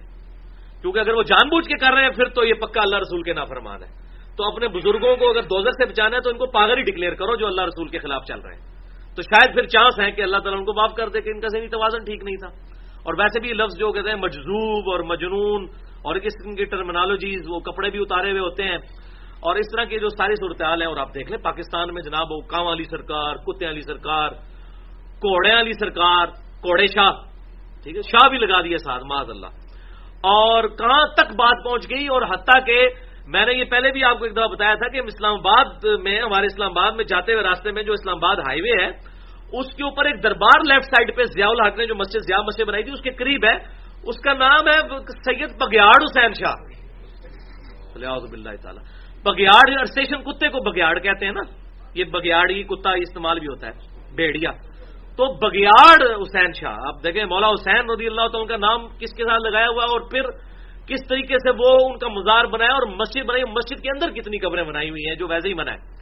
تو اس طریقے سے ہمارے پاکستان کے اندر اور انڈیا تو ماشاءاللہ اس سے بھی چار ہاتھ آگے ہے اور وہ تو زمین زیادہ زرخیز ہے اس قسم کی گمراہیوں کے لیے۔ تو یہ ساری چیزیں ان ان لوگوں نے اس طریقے سے پروپیگیٹ کی ہوئی ہیں۔ اور ان چیزوں کو وہ اس کے ساتھ کرتے ہیں اور آپ صلی اللہ علیہ وسلم کیا فرما رہے ہیں کہ اللہ کی اطاعت کے اندر اطاعت ہے امیر کی، نافرمانی میں نہیں ہے۔ یعنی خلیفت المسلمین کی بھی اطاعت نہیں ہے۔ حتیٰ کہ بخاری اور مسلم کی متفق حدیث ہے، ایک سفر کے دوران ایک امیر نے کہا کہ مجھے رسول اللہ نے تمہارا امیر بنایا ہے۔ اور یہ بھی حدیث بخاری اور مسلم کی ہے کہ جس نے میری اطاعت کی، اس نے اللہ کی اطاعت کی، اور جس نے میرے بنائے ہوئے امیر کی، جو آپ سے صرف قافلے روانہ کرتے تھے، جس نے اس کی اطاعت کی، اس نے گویا میری اطاعت کی، اور جس نے میرے بنائے ہوئے کسی امیر اور گورنر کی اطاعت نہ کی، اس نے میری نافرمانی کی۔ یہ بخاری اور مسلم کی حدیث ہے۔ اسی حدیث کو کوٹ کر کے بخاری اور مسلم میں آتا ہے۔ ایک امیر نے کہا وہ نام نہیں میں آپ کو بتاؤں گا، پھر لوگ پرسنل لے لیں گے، وہ کون سا امیر ہے؟ اشارتن آپ کو پتا چل گیا ہوگا، وہ کون ہو سکتا ہے بندہ؟ اس امیر کو، اس امیر نے، بخاری و مسلم کی حدیث ہے، آپ وسلم نے اس کو کہیں امیر بنا کر بھیجا، تو اس نے وہاں پر لکڑیوں کا ایک ڈھیر جمع کیا، اور اس میں لگائی آگ، اور اپنے سارے فالوورز کو کہا کہ اس آگ میں چھلانگ لگاؤ، کیونکہ میں تمہارا امیر ہوں، اور میری اطاعت کرنا تم پہ واجب ہے، تو میں تمہیں ٹیسٹ کرنے لگاؤں تو صحابہ میں اختلاف ہوا، انہوں نے کہا کہ یہ تو مطلب خودکشی تو حرام ہے اسلام میں۔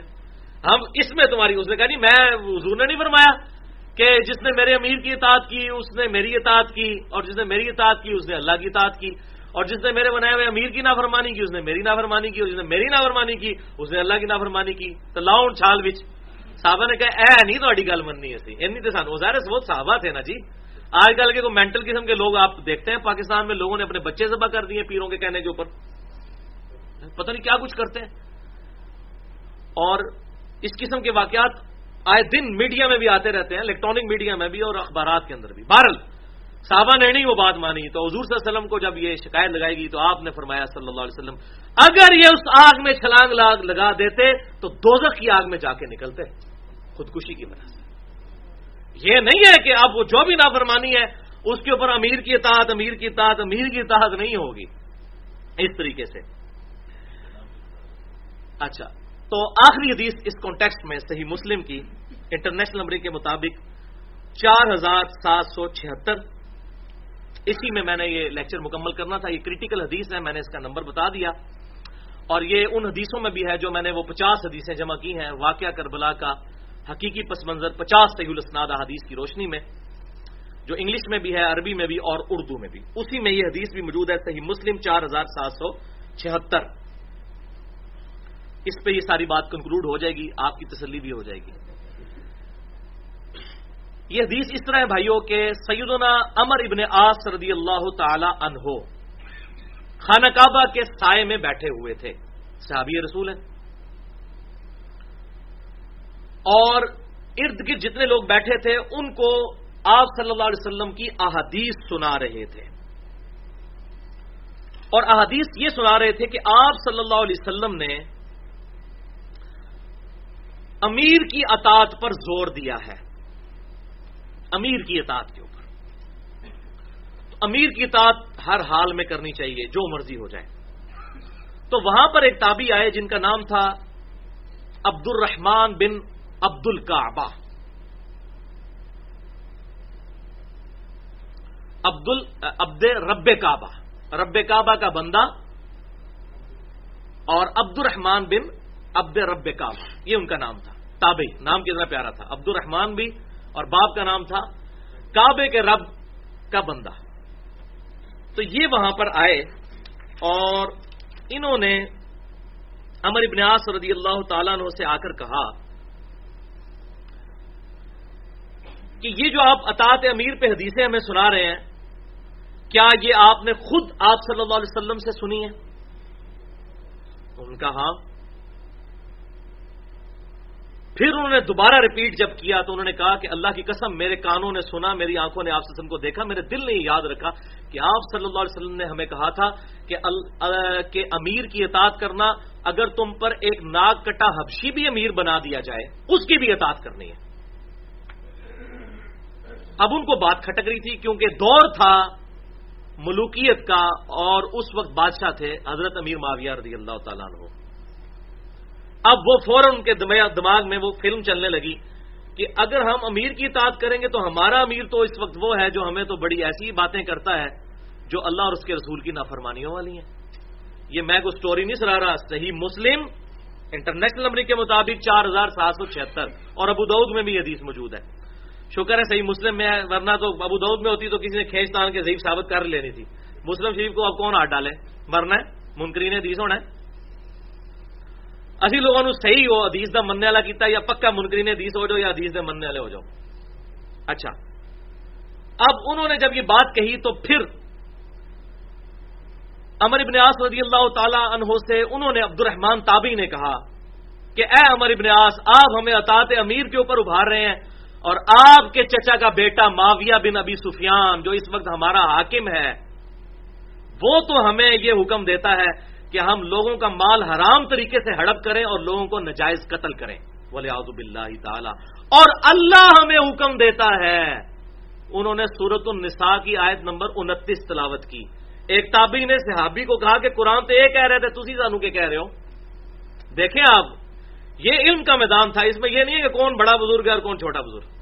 یہ میں جب عمرے کے لیے لاسٹ ٹائم گیا، مئی ٹو تھاؤزینڈ فورٹین میں اپریل، مئی میں تو وہاں کے میں نے سعودی عرب کے مولویوں کو جب یہ حدیث سنائی تو وہ بھی کانپنے لگ پڑے کہتے تھی کہ تو کٹ لیے؟ میں کہ جی تو ہی کٹی جی تھی پڑھ رہے ہو۔ حالانکہ وہ علماء وہاں کے فاروق تحصیل تھے، مدینہ یونیورسٹی کے، مکہ یونیورسٹی کے۔ حرم شریف میں میں نے ان کا لاؤ مسلم شریف اور یہ نمبر ہے، کھول کے پڑھو۔ وہ مجھے کہہ رہے تھے جی آپ کے حکمران تو وہ جو ہیں، وہ شریعت کی دھجیاں بکھیر رہے ہیں اور یہ سارے حکمران ان کے خلاف بغاوت ہونی چاہیے، یہ ہونی چاہیے۔ اور میں نے کہا جی ہم حکمرانوں کے خلاف بغاوت کے قائل نہیں ہیں۔ جب تک کہ وہ واضح کفر نہ کریں۔ کیونکہ بخاری و مسلم میں حدیث موجود ہے حضرت حسین کا جو خروج تھا وہ ڈفرنٹ تھا، کیونکہ حضرت معاویہ رضی اللہ تعالیٰ نے صلح کی شرائط توڑ دی تھی جو حضرت حسن کے ساتھ تھی۔ ورنہ ان کے خلاف بھی اگر خروج ہوتا تو حضرت حسین کر سکتے تھے، نہیں کیا۔ بعد میں اس لیے کیا کہ انہوں نے وعدہ خلافی کی تھی۔ اور جزید کو زبردستی خلیفہ نامزد کیا تھا۔ بخاری اٹھا کر دیکھنے اور یہ حدیث میری ان پچاس حدیثوں میں موجود ہے۔ صحیح بخاری میں وہ رجم کے جو سزا والا چیپٹر ہے، اس میں حضرت عمر کا خطبہ موجود ہے۔ کہ لوگوں ابو بکر کو بغیر مشورے کے اچانک خلیفہ چن لیا گیا تھا۔ ثقیفہ بنی سادہ کی وجہ سے، جس میں میرا حدیث کرتاس کا پچپن بی مسئلہ پونے تین گھنٹے کا ریکارڈ ہے، جس کو ڈیٹیل چاہیے ہو، وہاں پر سن لے ان کو چنا گیا تھا، بخاری کے الفاظ ہیں، حادثاتی طور پر، بغیر مشورے کے۔ اسی لیے مولا علی نے بیعت نہیں کی، پھر بعد میں کر لی تھی۔ وہ اچانک چنا گیا۔ اس کے بعد حضرت عمر کے لیے پورا مشورہ ہوا، حضرت عثمان کے لیے پوری، آپ کو پتہ چھ رکنی کمیٹی بنی، اس میں حضرت علی بھی شامل تھے۔ حضرت علی کے لیے تو بہت زیادہ مشورہ کئی دن تک ہوا، بلکہ حضرت علی کی بیعت جس طرح نامزد ہوئی، کسی کی نہیں ہوئی۔ وہ تو مسجد میں آگے بیٹھ گئے کہ میں نے یہ عہدہ قبول نہیں کرنا اللہ یہ کہ میری اطاعت کرو گے۔ ورنہ میں پہلے بھی تین خلفاء کے پیچھے چلتا رہا، چوتھا کوئی چن لو، میں اس کے پیچھے بھی چلوں گا، طلحہ کو چن لو، زبیر کو چن لو، میں تیار ہوں ابھی بھی اطاعت کرنے کے لیے۔ تو بہرل اس رجم والی حدیث بخاری میں الفاظ ہیں۔ حضرت عمر نے کہا کہ ابو بکر کے بعد اب جس شخص کو بھی امارت کے لیے زبردستی تلوار کے زور پر چنا جائے، اس کو قتل کر دو، وہ تمہارا امیر ہی نہیں ہے۔ یزید کی تو خلافت قائم ہی نہیں ہوئی۔ اس کے خلاف عروج کیسا؟ اور یہ مولا عمر کا فتوا ہے، میرا فتوا نہیں ہے۔ یہ تو حضرت عمر، ان کی خوش قسمتی تھی، حضرت عمر اس وقت تک نہیں تھے۔ ورنہ تو یہ سارے معاملات نہ ہوتے۔ تو حضرت عمر کے بخاری میں الفاظ موجود ہیں۔ کہ ابو بکر کے بعد اب جس کی بھی بیت حادثاتی طور پہ جو بھی شخص زبردستی کرنے کی کوشش کرے اور بغیر مسلمانوں کے مشورے کے، تو اس کو قتل کیا جائے گا، وہ اس قابل ہی نہیں ہے۔ اور زبردستی ہوئی ہے، میں نے کتنی حدیثیں بخاری سے بتائی ہیں کہ ابو بکر کے بیٹوں نے بھی مخالفت کی تھی کہ جدید کو خلیفہ نہ چنا جائے، لیکن زبردستی کی گئی۔ بخاری میں موجود ہے، مسلم میں۔ بہر لیے میں نے سعودی عرب کے مولویوں کو بھی یہ حدیث بتائی تو وہ کہتے ہیں کتوں کٹی ہے۔ میں کہا جی ایتھو ہی کٹی ہے۔ گئی تو ایتھو ہی ہوئی ہے نا، بخاری، مسلم۔ لیکن اللہ تعالیٰ ظالی کا فضر اللہ ہی ہوتی میں یہ شاہ علم جو ہے وہ کسی کی ورنہ اگر علم جو ہے وہ اگر نسلن ہوتا تو کتب ستہ کے سارے امام عربی ہوتے۔ امام بخاری رشیا سے اٹھ کے گئے ہیں، امام مسلم ایران سے گئے ہیں، ابو دعود و ترمزی افغانستان سے گئے ہوئے ہیں۔ عربی کوئی بھی نہیں ہے ان میں۔ ٹھیک ہے، یہ تو اللہ تعالیٰ جس کو چاہیے عطا فرما دے۔